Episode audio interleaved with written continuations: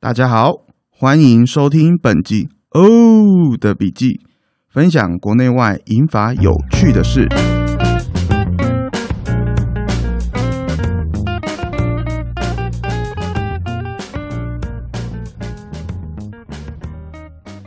大家好，我是欧德。上一集呢录完之后呢，也刚好真的有啊、一位英法科系的学生，还有来问我说，真的如果在进入在银法产业之后，他可以做一些什么样的事情？刚好今天也借由这个题材呢，来跟大家分享一下欧德上礼拜六去参加的一个很有趣的一个活动。它是一个基金会他办的一个活动，它叫引领风潮日。主要的核心呢，就是有更多的青年跟银发一个创业的一个案例，可以去做一个轻盈共创的一个一个想象。那我在里面看到有蛮多公司，其实蛮有蛮有有趣的啦。有很多公司是啊、银发多一点，然后青少年比较少人，也有一些公司是啊、青少年比较多，然后有几个银发族，他们是共同去找一些题目，然后来做一个创业的一个动作。里面有看到几个蛮有趣的，像有我们自己老家的那个高雄倔江，他那边有结合一些青年啊跟旧式老铺的一个服装设计的一个风格。对，就是阿华，嘿，阿华，你应该没有听我节目啦，但是哈，如果你有听我节目，我现在正在介绍你的东西。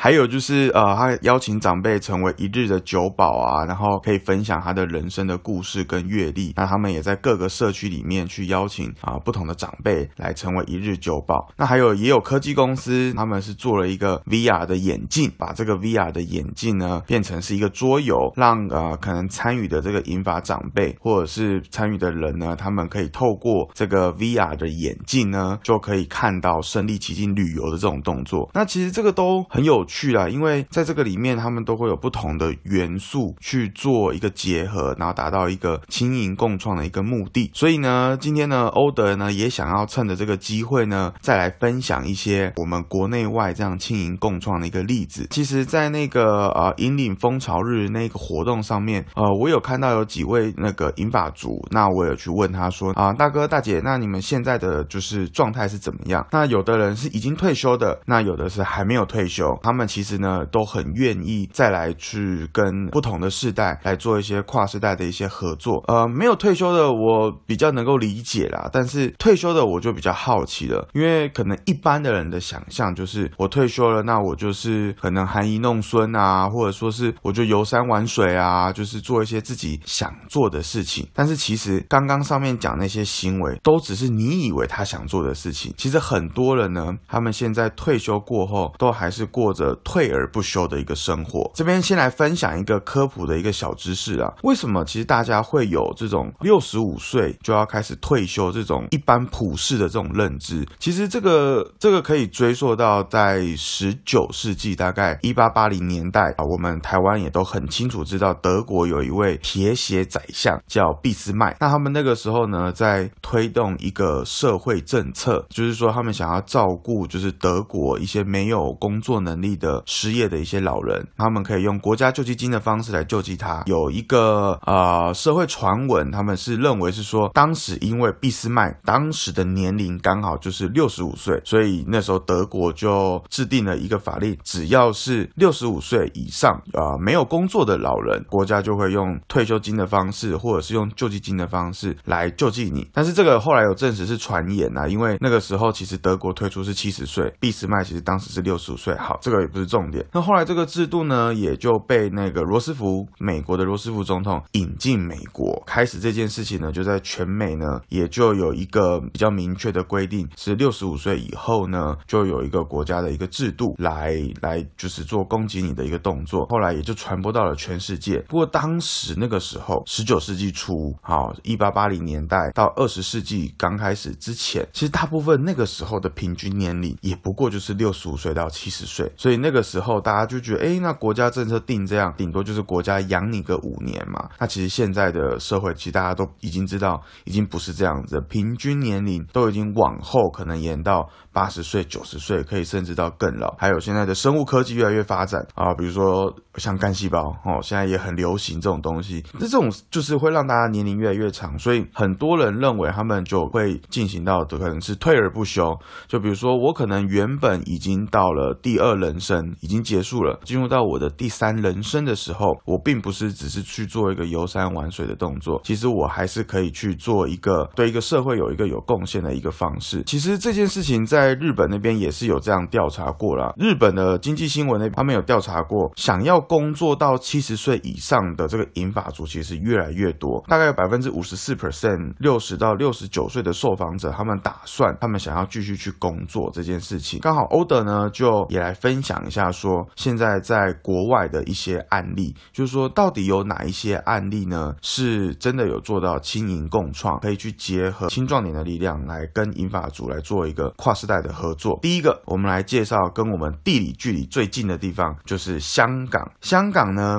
那边有一个叫做银杏馆的一间社会企业，它其实是二零零三年开始的时候，在香港首间推动长者就业的一个社会企业。他们主打什么呢？他们主打长者就业丰盛祈年，祈年呢就是一个老在一个者这个这个祈年，他们是希望啊。他们可以在支持长者的就业上面，然后再配合年轻人的管理，跟一些专家彼此的合作，他们可以做出一些影响力的团队。所以这个其实呢，就是一个非常好的一个案例。说实在，现在台湾这个高龄就业法其实也已经通过了。如果你本身的企业是有聘请一些啊六十五岁以上的这个啊银发族的话，你的你的公司本身是有补助的。像这间银杏馆呢，就也很特别，他们呢会把这个啊，他们也不。也不去限制这些英法族他们的每天可能要工作到像八小时、十四小时，他们可以给他一个很弹性的一个工作环境。比如说，你可以来工作三小时，你可以来工作五小时，可以来工作六小时。那你可能是做，比如说可能是前台的，或者是招待的。那这些招待跟前台的，那就很有趣啊，因为他们就可以发挥他们一些过去的一些人生的一些历练，他们还可以跟前台的银发族来聊天，来带动这个整体这个银杏馆的这个餐厅的一个热络度。而且据他们旗下有一间餐厅，像叫月老，他们里面的月就是月老，就是月式的月，开间月式餐厅。那他们底下那一间月老呢，他们的风格就非常的时尚，就是一个清水模的感觉。所以就算是年轻人到里面去，他也不会觉得很冲突，甚至会把它当成是完美店。像这样的银杏馆，青壮年或者是年轻人在里面可以做一些什么呢？其实他的每一间餐厅，后来我有去他的网站里面看，他都开始。导入了很多自动化的一些系统，包含像是自动化的炒锅的厨具啊，或者说是一些点餐的一些系统，让可能啊不是这么懂科技的一些乐龄工作者，他们也可以取代纸笔的工作来为这些客户来做点餐。所以其实这些青壮年呢，在里面扮演的就是这些软实力的这些导入，可能还有包含可能像厨房啊一些比较体力活的一些工作，那他们可以把这样子体力活的工作跟一些软实力可。可能是软体啊，或者说是一些自动化的一些流程管理方面一些新的一些想法，再结合像这些银法族的长呃银法族的前辈们，他们可能一些其他的一些经验，他们就创造这样银杏馆的一个新的一个商业模式。他们现在在呃香港也开了非常非常多间，也是一个非常成功的一个社会企业。第二个案例呢，是日本一个非常经典的一个案例，它是树叶变黄金的故事。它最后呢还被拍成电影，因为这件事情呢改变了当地农村的生活。原本呢是要靠年金过活的银发族呢，还因为有了收入，还必须要缴税。这间公司呢也非常的特别，它叫彩株式会社。彩就是彩色的彩，株式会社是他们日本公司的名字。他这其实是当年的年轻有一个年轻人，当年啊，一九七九年的时候，呃，有一位从农业大学毕业的横石先生，他到这个呃上升町，就是四国德岛县的一个上升町的一个农村去做呃农产品的推广，有点类似像我们台湾的农会这样子。那可是他发现当地这个上升町这个人口老化的这个状况其实非常的严重，那也会直接跟间接影。影响农产品的这个农业的生产的一个收入。他也一直想要去解决这个问题，但是就没有什么想法。有一天，他去寿司店去吃饭的时候，他突然灵机一动，因为他看到这个寿司这个呃碗盘上面的装饰，因为日本料理上面都有一些装饰，日语称为叫漆物。这个漆物这个装饰其实就是用来表示日本人重视自然与季节感与食物的一个协调度。他发现这个上面这个摆盘这个装饰大部分都是叶子或是石头，那他突然灵机一动，就说：哎，我们上升艇这个地方有这么多天然的叶子跟好看的叶子，那为什么我们不把它收集起来去卖给这些各大餐厅？说不定可以创造出一个跟农产品以外的一个不同的商业模式。他就非常兴奋去回去这个农村来推广这个东西，但是一开始的时候其实也大部分都没有人理他，大概只有三四个。呃，家庭愿意来配合他，他就去收集了这些好看的叶子，然后去跟大餐厅去敲门拜访。那也没有餐厅，大部分一开始啊万事起头难，也很少人愿意接纳。终于有开始有一到两家慢慢来接受，说，哎，那你们这个上餐厅的叶子，他也去看了，保存的也很好，然后他们也会去做一些稍微的修饰，然后再去镀膜做一些动作，那摆到他们的餐厅里面去之后，效果也非常好。开始有一家两家餐厅慢慢慢慢接受之后，反而有越来越多。家的餐厅开始去用上升亭的叶子来当做他们餐厅的这个摆饰，这个东西呢，就真的变成了一个上升亭的一个传奇，变成点叶成金的一个故事哦。就很多的农村就开始来取经啊，就是因为其实呢，后来在访问的时候，这个恒石先生有指出，这个其实就是一个地方创生一个非常经典的案例。其实你只要去仔细观察，农村有非常非常多丰富的资源，它欠缺的是什么？它欠缺。就是这个软实力，有点像我们刚刚讲这个香港那个银杏馆那个案例。其实欠缺这个软体的实力，就包含了像经营的能力啊，包含像现在 IT 的能力啊，还有这个行销的能力。你只要可以活用这个地方特色的这个啊，去创造出一个品牌，那其实就可以去活络这整个农村的一个生活，而且你还可以去创造出一个你可能意想不到的一个商业模式。其实呢。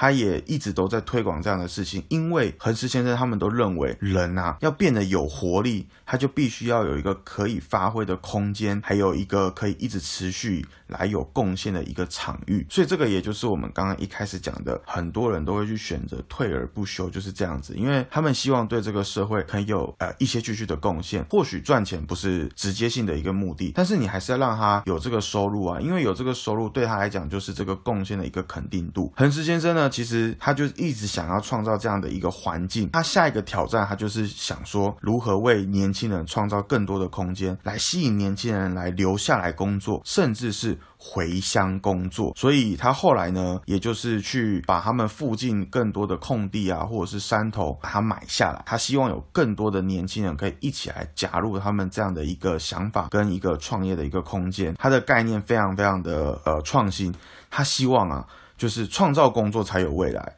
而且他现在在给每一个访客的书页上面，他就会写说，无论是谁都能够当主角。其实不管在哪一个世代。不管你现在处在是年轻世代、青壮世代，甚至你是银发世代，我们都相信你都可以找到一个自己属于自己的一个舞台。那我们把场景拉回来，台湾，台湾呢？台湾其实讲地方创生这件事情也一直讲很久，政府呢也很积极的推动很多的政策。那我们讲，如果把它拉回来到银发或者是照顾产育这个产业的话，其实，在台湾政府开始推动长照二点零这个政策之后呢，台湾有一项这个产呃，在这个银法照顾产业里面，居家照顾这个单位呢，就是如雨后春笋的展开。以前呢，因为是有受到一些法规的限制，所以开设非常的困难。但是现在提供居家服务的公司呢，如百花齐放、百家争鸣的这样开。其实这个新闻大家都可以去找了，可能从原本的几百家，然后到可能现在全台的几千家，都是这样子的规模，会产生一些可能乱象。但是我们看到的反而是产生更多更多的可能性，因为这些。居家照顾的单位，以前他们可能只做政府公费核定下来的一些服务的项目，但是我们现在看到更多的是可以去提供更多客制化的一些服务。我们举个例子，很多人呢以前去做居家照顾的时候，他们只做生理上的一些照顾，但是呢，他们现在呢会为了做出差异化，而且更能够照顾这些银发长辈的时候，他们可能会去结合，比如说像健身教练，他们可以提供健身教练去做道府的一个肌耐力的一个训练，还有什么？他们可能可以提供园艺治疗，或者是他们可能请了一些园艺师啊，他们可以到家里面来跟你去教教你怎么种花，或者是说来跟你一起种花种树。那这些种花种树的这些东西，他们不一定是陪伴你哦，他们说不定就是去跟你说，哎呀，大哥，那你们这个地方也很适合种花种树，说不定就找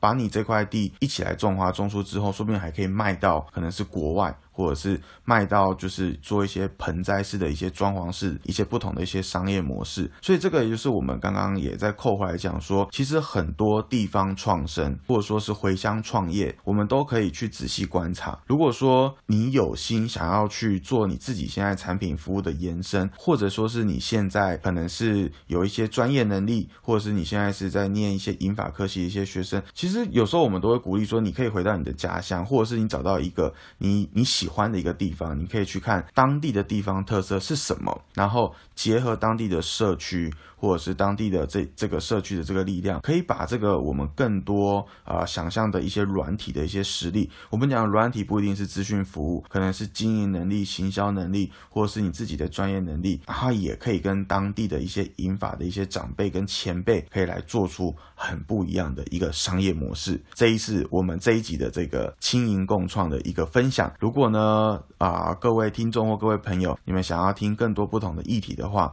欢迎到我们的 IG 下面去留言，或者是我们的 Apple Podcast 下面去做留言。那我们都会固定来跟大家来分享这样的东西。那也很期待大家给我们五星的吹捧跟我们五星的评价，谢谢大家。那我们下一集见。